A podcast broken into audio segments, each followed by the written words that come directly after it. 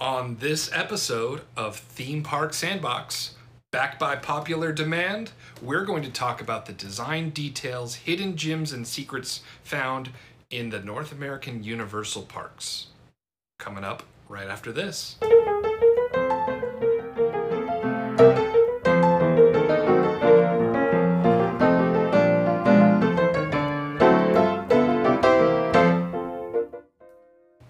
Welcome, ladies and gentlemen, to Theme Park Sandbox. My name is Aaron, My name's Drew.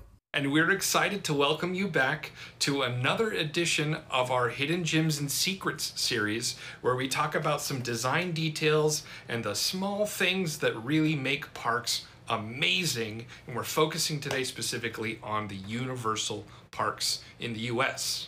Yeah. Drew, we had a bunch of comments and feedback that people really enjoyed what we talked about with our Disney details. So I'm excited to go over these Universal details. How about you? Yeah, I am too. There was actually, I definitely had a, a more difficult time um, finding some hidden secrets and things like that just because of my experience with Universal theme parks, especially in Florida. I've only been there one time before, but I was able to find some pretty good ones here in, in Hollywood. So I'm excited to share it with everyone.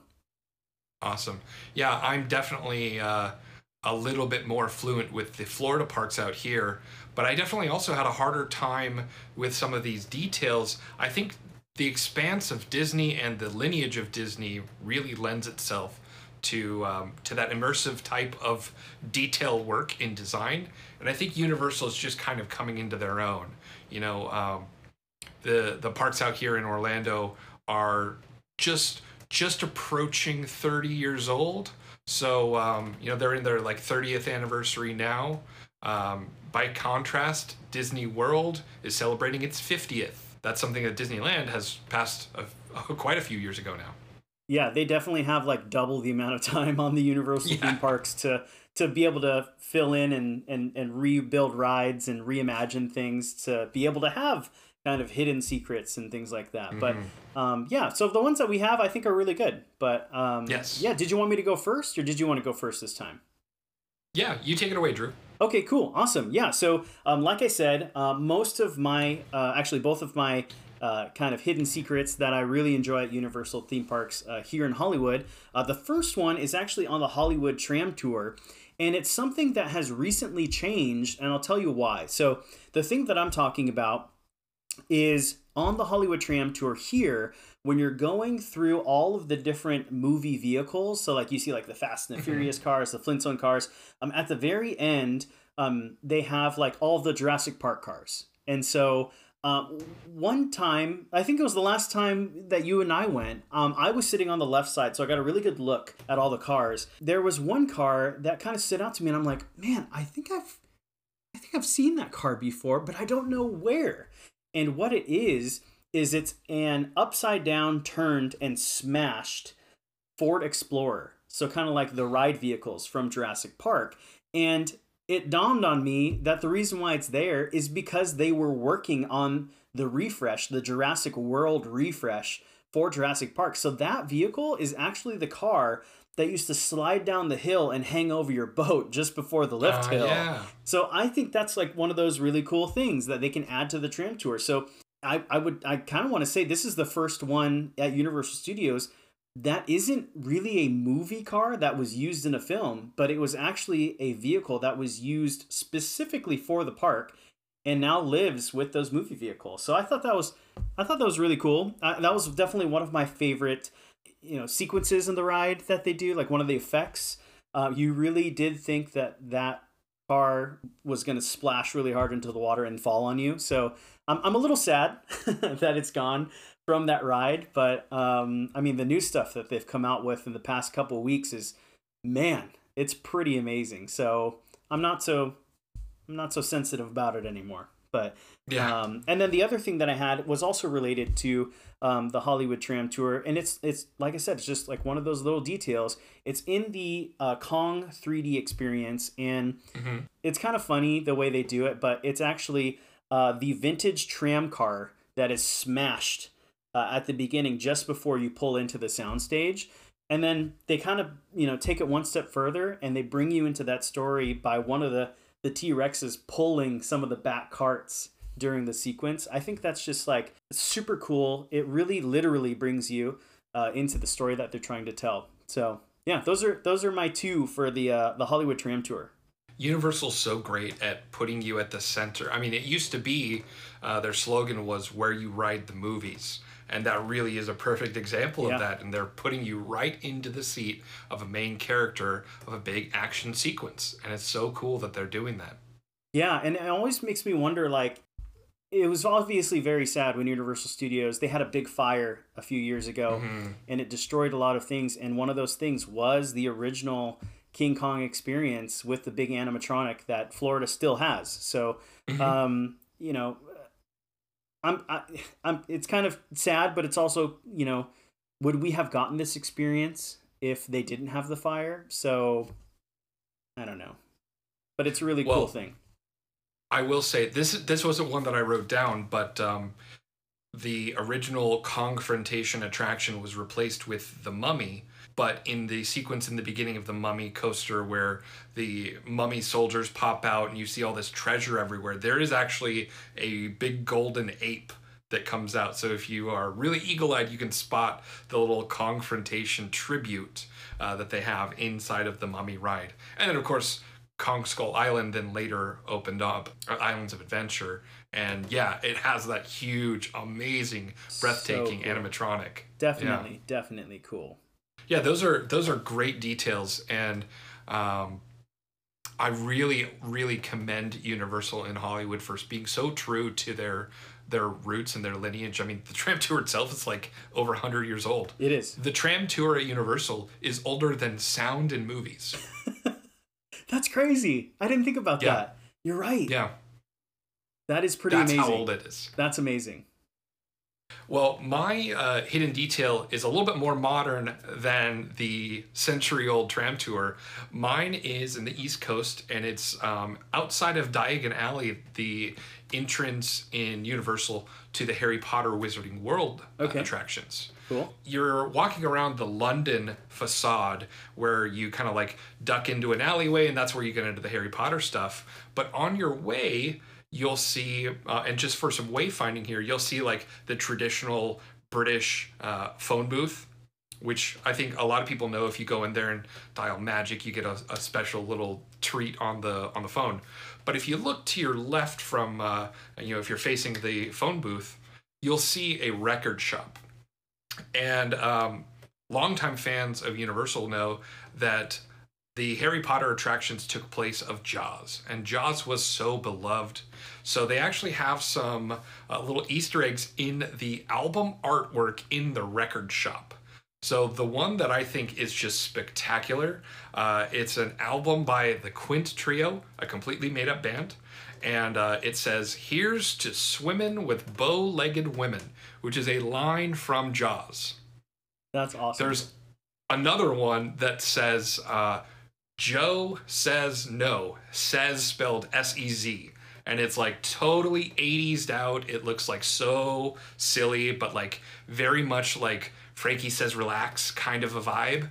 And this was the universal creative way of paying tribute to the fact that J.K. Rowling, or Jo in this case, had complete veto right. That she could say no to anything, and she did often Yeah. say no to anything that was happening on the creative side of things, and Universal had to put the brakes on. That's that's really one of the reasons why Universal won the Harry Potter contract, and Disney, who was kind of like in the works to get it, uh, why they didn't get it. Um, they definitely had more money to throw at it, but J.K. Rowling wanted that creative control. So there's your tribute to that. That's a Jo says no. that's a really cool hidden detail that I didn't. I'm gonna have to look for it the next time we go. That that'll be really fun to look out Yeah. for. Yeah, and I have watched. oh, I'll point him out. I've watched a lot of videos about that process that Universal had to go through, and it was. I mean, they basically had zero creative control. It was kind of like it reminds me almost of um, the movie Saving Mr. Banks when Walt Disney's working with the author for um, Mary Poppins and the the process that he had to go through in order to get this film made. So, I mean, I'm sure Harry Potter fans are appreciative of that, though, right? Like she got to tell the story the way that she wanted it, and rightly so. Like she is the creator of all these characters, and she knows it's very much like George Lucas, right? Like like you you want these people to be a part of your experience making. So, but that's really funny. Jo says no. Yeah, I heard some stories that she no. was pretty strict. yes, uh, and and uh, just one other small thing in um, inside of the Harry Potter attractions, they actually built the Three Broomsticks restaurant, which is a great restaurant, uh, but a lot of people don't realize that was built before it was ever shown on screen. So the interior was built originally by Universal Creative and not by Warner Brothers. So when Warner Brothers went to actually shoot those scenes in the movie where they're in the interior of the Three Broomsticks restaurant, they referenced Universal's theme park content to make sure that there was like uh, consistency between the designs. Wow, that's really cool. I I didn't know that. That's that's very interesting so there's obviously consistency. It, it works, but that's because Warner Brothers actually paid respect to the Universal theme park team in their interior design and decorating that fit in with the rest of the Potter world that we had already seen in the films. Wow, they're kind of notorious for doing that, right? Because like uh, the first thing that comes to mind for me, um, it's a little off topic, but um, is the Jurassic Park ride, uh, the River Adventure, right? Like that was mm-hmm. being made before the movie even came out. It's true. And not yeah. only that, it was like I think it still might be the the most expensive ride ever made at like 110 million dollars or something like that. Like pretty big gamble. They they like to do that, but I think that's cool, yeah. and it's uh, clearly it's worked out for them a couple times, at, at least uh, that we know of. So, um, wow, really cool. I mean, and even backing up further in the Jurassic Park train, Spielberg was doing pre-production on that before the book was finished he was working off of a screenplay adaptation with Michael Crichton before the book was done. Like before the book was wow. bound and in stores, they were working on that screenplay adaptation. So it was really, um, I mean, Jurassic Park mania. It was really like this huge, huge snowballed effect. Yeah, and still, still reverberating today. Yeah, is that the book behind you, by the way? I do have a couple of uh, a, a couple of things here. I mean, I'm wearing the shirt, so. This is my uh, special guest pass to uh, the 25th anniversary celebration that they did at Universal. Awesome. That was in Hollywood, right? That was in Hollywood, yes. That's right. Awesome. Awesome. Cool. Well, really good details. I'll, I'll go into my second one for Universal Studios. And this one is something that I don't really see other theme parks doing, specifically Disney. Um, that I, well, at least I can't think off the top of my head, but making references to the rides that used to be in a specific location. So kind of the same thing that you just said with like the mm-hmm. Harry Potter taking over Jaws. Uh, and that yeah. area. So uh, Universal, once again, really good at doing it. The ones that I wrote down though are here in Hollywood, and specifically in pre-show queues they're really good at adding in like characters from older rides into the pre-show queues. And the ones that come to mind for me um, are doc brown is in the simpsons pre-show queue which i think is really great because the simpsons ride used to be the um, back to the future ride when uh, when you'd ride in the delorean. So he's actually in the pre-show queue. And um, the other one is shrek is actually in kung fu panda uh, in their pre-show queue, but like not just like a nod to the character. Like Universal actually puts these characters and has yeah, them right in there. Yeah, they they have them talk to each other, and I think that's that's really cool. And that's like I said, not something that you see done in other parks, and it, it really is a, a pretty great tribute, you know, to the things that used to be there because you know you got to do it somehow. All the rides are iconic at some point in their time. Absolutely. Yeah and Universal is not afraid of replacing old attractions. Right. Where Disney has that nostalgia factor that they really take pause and would rather uh, improve or reimagine a ride than replace it with uh, a new Vogue property. The one exception to that that I can think of, Drew, where there is like a, a callback, happens in Winnie the Pooh. Right and it happens differently whether you're on the east coast or the west coast so here on the east coast uh, you actually see this little framed picture of mr toad handing the deed to toad manor off to owl really and it's kind of neat because you see mr toad and owl and they're kind of these like you know um, humanoid animal figures that sort of like could coexist in the same Yeah. universe. I could see that happening. That's really cool. And of course, ours, uh, our Winnie the Pooh ride in Critter Country here, um, just after the he- after the Heffalump and Woozle scene, if you look up behind you, you can actually see the three heads um, from the characters in Country Bear Jamboree, which I think is Yes. is really cool. And actually, um, in that Heffalump and Woozle scene, um, there's like a, a hot air balloon that Winnie the Pooh is actually coming up and down on, and that was actually the the original swing for one of the characters Yeah. uh, in Country Mhm. Bear Jamboree too. So that's that's really cool. That you know, I I didn't really think about that, but that is really neat. Winnie the Pooh paying tribute. yeah, of all the rides paying tribute, it's Winnie the Pooh. But yeah. awesome, awesome. Did you have any other like any honorable mentions or anything? I do have one more. Um, well, I, I have one more detail that I just love to share with people when we walk by it. Okay. And then I do have one honorable mention. Okay. Um, the detail that I love in the in one of the main like big courtyard areas of Universal, you'll see this big statue of Lew Wasserman, who was um, basically a, a movie executive and uh, the first president of Universal Studios. Um, worked at MCA, did a whole bunch of stuff. Was just like a really a big deal to the movie industry, uh, instrumental in Universal's success. And so there's this giant, just awesome looking statue of him. Okay. And you look more carefully, and you will soon realize that yes, it's his head, but the body from the neck down is Abraham Lincoln. Really? so they made, well, so I am told uh, by those who I assume are in the know, they, they work for the parks. Lew was not satisfied with his uh, roundness in his physique in the original version uh, from the neck down.